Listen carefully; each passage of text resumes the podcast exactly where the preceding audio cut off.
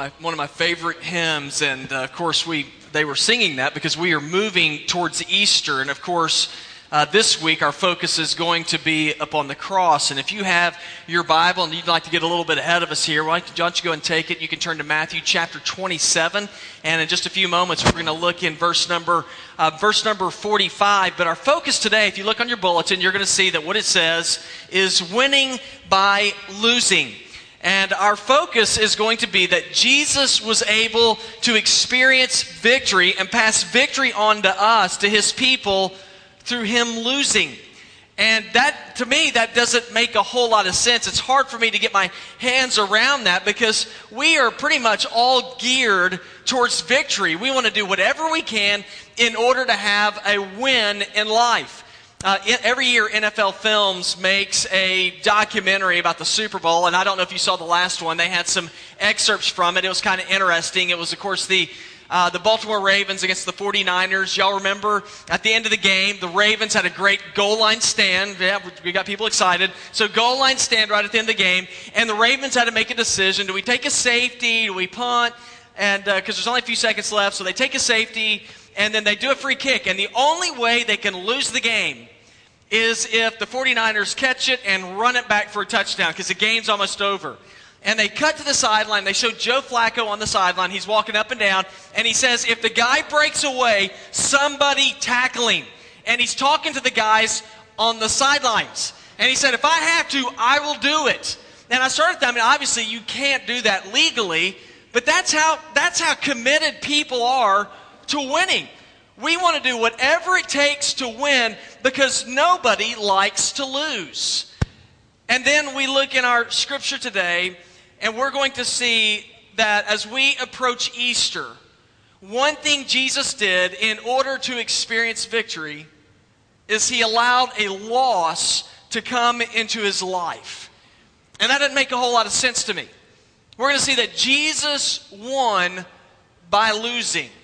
Now, how is, how is that possible? Well, in our scripture, we'll see a stunning story of Jesus on the cross. And here's Jesus. I mean, if, if you've grown up in the church, you've been taught your whole life that Jesus is one who has all authority, that Jesus is the Son of God, that all things are at the feet of Jesus. He stands above all things. And then where is he? The end of his life. He's hanging on a cross, and his life is slipping away. And what we learn is that in the midst of this loss, he provided victory for us. And so today we're going to look in Matthew chapter 27, verse number 45. And just as a little bit of background information, up to this point, Jesus had been a, a wanted man. Uh, the religious leaders of the day were irritated at him because he was one who was teaching with authority. People were paying attention to Jesus, they were following him. The religious leaders of the day were losing their influence, and guess what? They didn't like it. And they're just like us. They, they wanted victory, they wanted to win, and they were willing to do whatever it was going to take in order to stay on top. And so they lied about Jesus. They reported Jesus to the authorities, and of course, the authorities took Jesus and they, they ended up putting him on a cross in order to crucify him. And it's at this point when Jesus should have gone into survival mode before he ever got to the cross. What did Jesus do? He decided to walk right into defeat. And it's here that we're going to see some ways that Jesus won by losing. And so the first way we see that Jesus won by losing is it starts off that he had victory because he suffered. He was willing to suffer. Now, look in verse number 45. It says, From noon until three in the afternoon, darkness came over the whole land. And about three in the afternoon, Jesus cried out with a loud voice, and he's speaking in Aramaic here. He said, Eli, Eli, lema sabachthani, which means, My God, my God, why have you forsaken me? And when some of those standing there heard this, they said, He's calling for Elijah. That's what they were thinking. And immediately one of them ran and got a sponge, filled it with sour wine, fixed it on a reed, and offered him a drink. But the rest said, Let's see if Elijah comes to save him. And so at this point, as Jesus is on the cross, it's obvious Jesus is in the midst of suffering. Now, anytime any of us is going through suffering, what do we want to happen? We want to stop, right? Yeah, if I y'all, I am the biggest. I am the biggest crybaby. If I ever hurt, I don't. My tolerance, my pain tolerance is very low. God created me not to hurt, and so I don't like it. Uh, I remember a few years ago, Emily and I went to uh, we went to Greece on this shoestring vacation just for fun. And we went over there and we were having a great time. We went out to we went out to eat. I mean, just a few hours after we got there, and so we're sitting there eating. I'm enjoying a real Greek salad. We're looking at the Acropolis. And then I start thinking, I'm not feeling real good. And uh, so we go back to the hotel room. And y'all, I won't even go into any details, but I, I really thought I was going to die. And so I'm like curled up in the fetal position. And I am praying, God, just anything to stop being sick. Take my family. You know, I mean, I'm like, it's like awful. And so I'm, I'm uh, just so, I mean, I'm uh, willing to die at this point. So I don't like to hurt. Well, I look, I look again in Scripture, and I see that, that, you know, in my book, not to hurt and suffer is good. But with Jesus, suffering was about victory. And it's not that Jesus was a sadomasochist here, it's that Jesus simply knew that if man was going to be rescued, then somebody had to step in, a special somebody had to step in and take punishment upon himself to rescue man. Now you might say, well, I don't need to be rescued. I'm, I'm fine by myself. Now here's the deal. We all need to be rescued. That's why we have Easter. That's why we're at the cross at this point. See, the Bible tells us that all of us have stepped outside of God's boundaries. And because of that, we are not able to have fellowship with God because we've been stained by sin. You have and I have. Romans 3:23. For all have sinned and fall short of God's glory. Now you can say, well, you know, I, I get that, but you know, my sins aren't real big. So, I mean, how serious is sin? You know, I've told some lies here and there. I mean, who wouldn't? Uh, there's some things that have happened in my life that, that, you know, maybe I wish I would have taken back. But, you know, it's, it's really not that big of a deal. Guys, sin is serious. It is devastating. We're, we're told in Romans 6.23 that the wages of sin is death. And so the point here is that uh, sin puts a stain on us that keeps us outside of a relationship with God. And so we are in debt in our life because of sin. See, God's not just a loving God, He's a just God. God demands that price be paid in order to overtake the cost of sin, to reconcile us to God. But you and I don't have enough money in our bank account to pay off the debt of sin. And so, what did Jesus do? He became an atoning sacrifice to pay off our debt. And this is really interesting to me. I'm sure if, if you know, if you like Greek mythology or you like ancient history, you hear all the time about these ancient people. They'd go and they would make sacrifices to their gods. And you know, they would make all these different sacrifices in order to please their gods, right? Have y'all heard that before? You know, you see that they'll make these sacrifices. We don't want God, our God to be mad at us, and so we will, you know, we'll sacrifice grain offerings, or we'll even sacrifice our children, so that so that our God will bless us. What we see here, this is where Christianity is so different.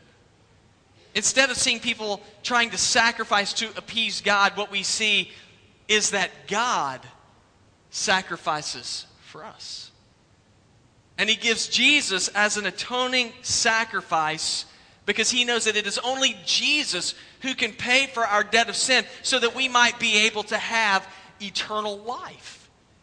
Uh, we are told in First John, or excuse me, this is explained very well for us in John 3.16. It says, For God so loved the world that he gave his only Son, that whoever believes in him will not perish, but will have everlasting life. And so the idea is that the only path to victory that we have is if our God will send a perfect offering for us, which was Jesus, to pay off our debt of sin, that we might be able to have life.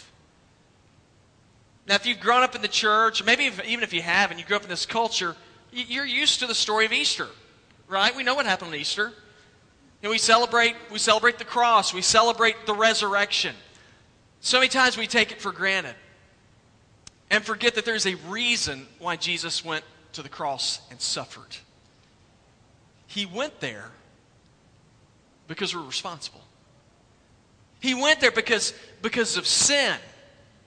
See, Jesus lived a sinless, sinless life. And so he didn't have to go to the cross, but he went to the cross to pay for the debt of sin that I'm responsible for and that you are responsible for. And so Jesus suffered. You know, whenever I take into consideration the cross is about me, I take it a little more seriously. And my hope is that, that you'll see that the cross is about you and that Jesus wanted victory so much that he was willing to suffer for you and because of you. And we see that the earth between, between 12 and 3 o'clock, it says, the scripture says it became dark. What's going on here? One of the titles of Jesus is he's called Light of the World. Light of the world. When Jesus went to the cross, he took the sin of man and he took it upon himself. And the darkness of sin blotted out the light of the world. And he stepped in our place to be a substitute for us so that he could pay our debt for us. 1946, there was a man who was trying to separate, who was bringing uranium together, and then he was going to separate it, separate it before it caused like an atomic reaction, which is always a good idea. Done this, done this drill numerous times, and as it was coming together, he got a screwdriver in order to block it from, from causing a, a chain reaction. When he was blocking it with a screwdriver, it slipped. When the uranium came together, it caused a bluish haze, which is not good. Instead of diving out of the way, the scientists reached in and grabbed the two uranium spheres and separated them. Everybody in the room was spared, but he was just massively overwhelmed with radiation. He told his friends, he said, You guys are going to be okay. He said, I don't stand a chance. Nine days later, because he put his hand on that radiation, he died an agonizing death. I read that story and I thought of Jesus, and I thought 20 centuries ago, Jesus reached in to the most contaminating disease that there is sin. And instead of shying away from it, instead of ducking and hiding from it to spare himself, he reached in with his hands and he separated it. It took his life, but it spared ours.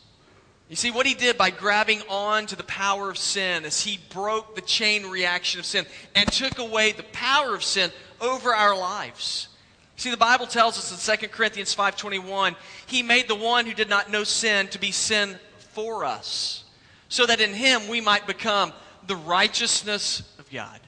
How did Jesus win by losing? It started with Him suffering.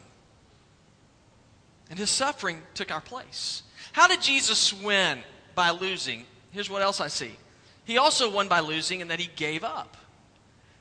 Now, look with me in verse number 50. It says, Jesus shouted again with a loud voice and gave up his spirit. There is a, an old saying that says, winners never quit and quitters never what? Quitters never win.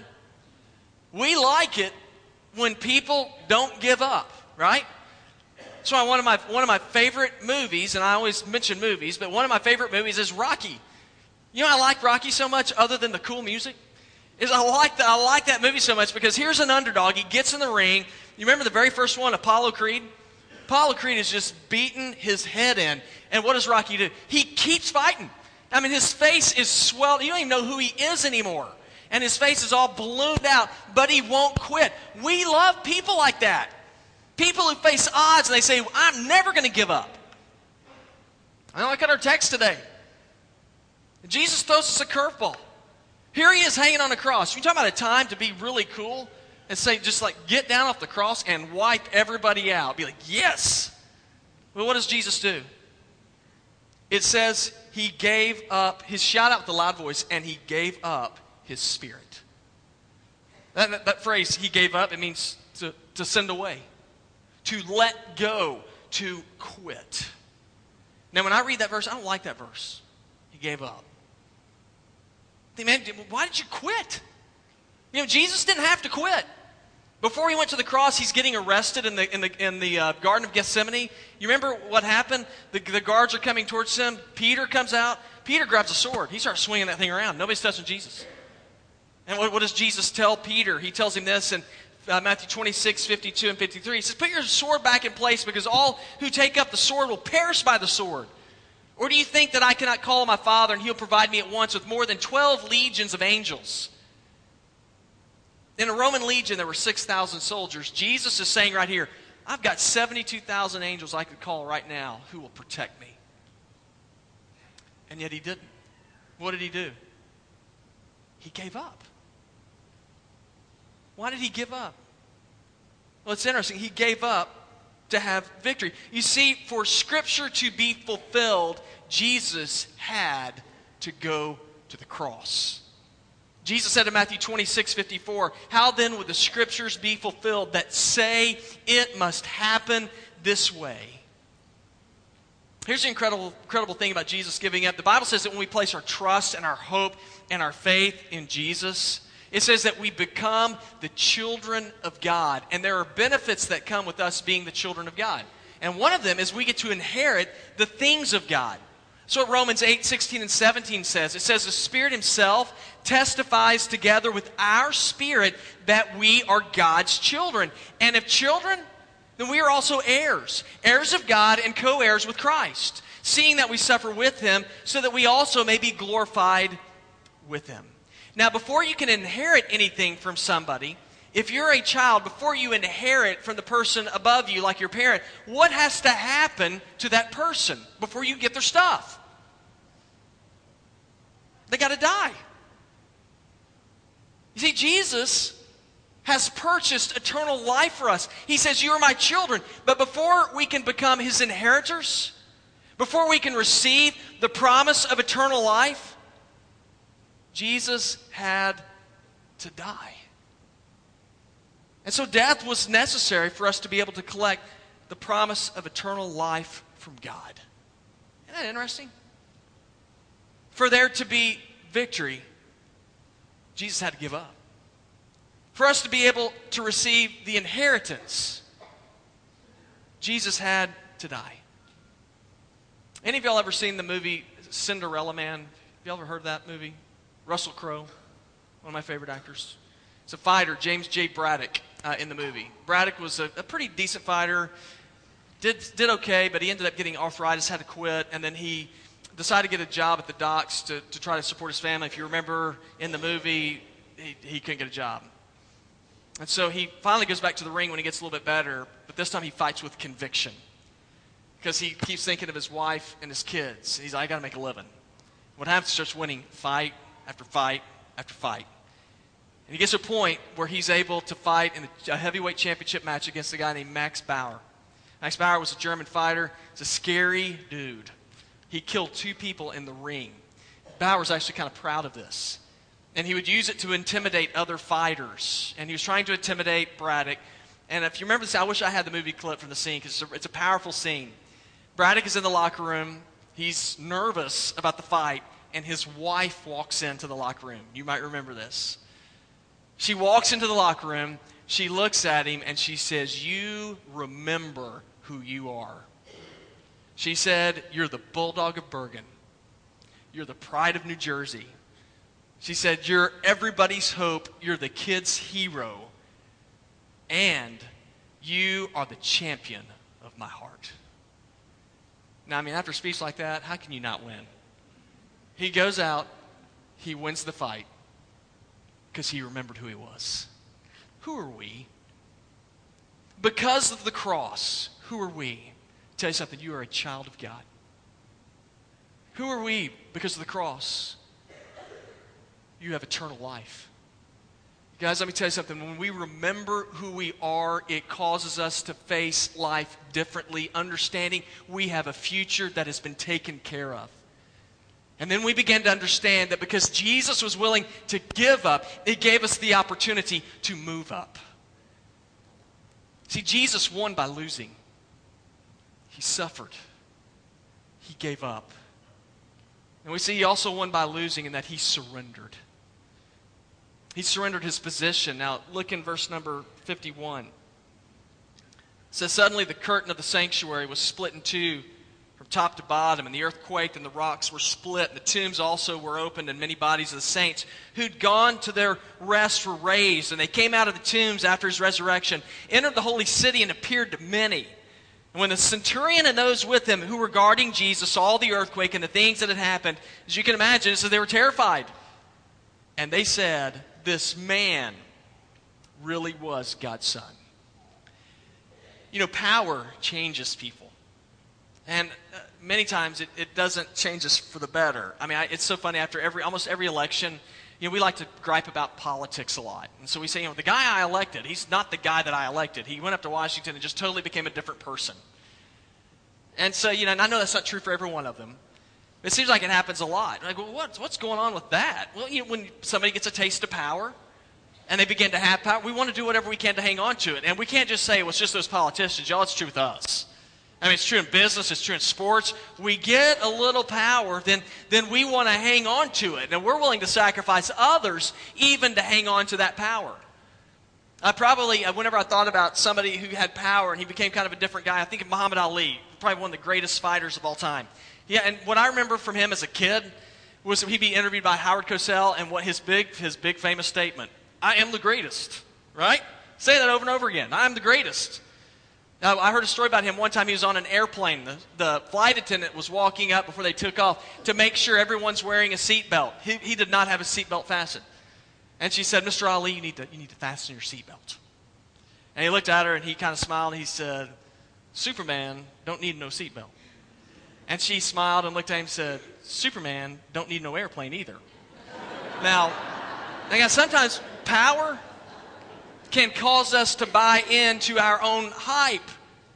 Power makes us different. But you know what? With Jesus, it didn't make him different.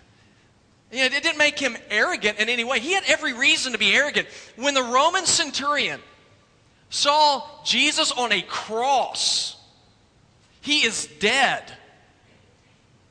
But he noticed something about him. He said, Surely this man really was the Son God.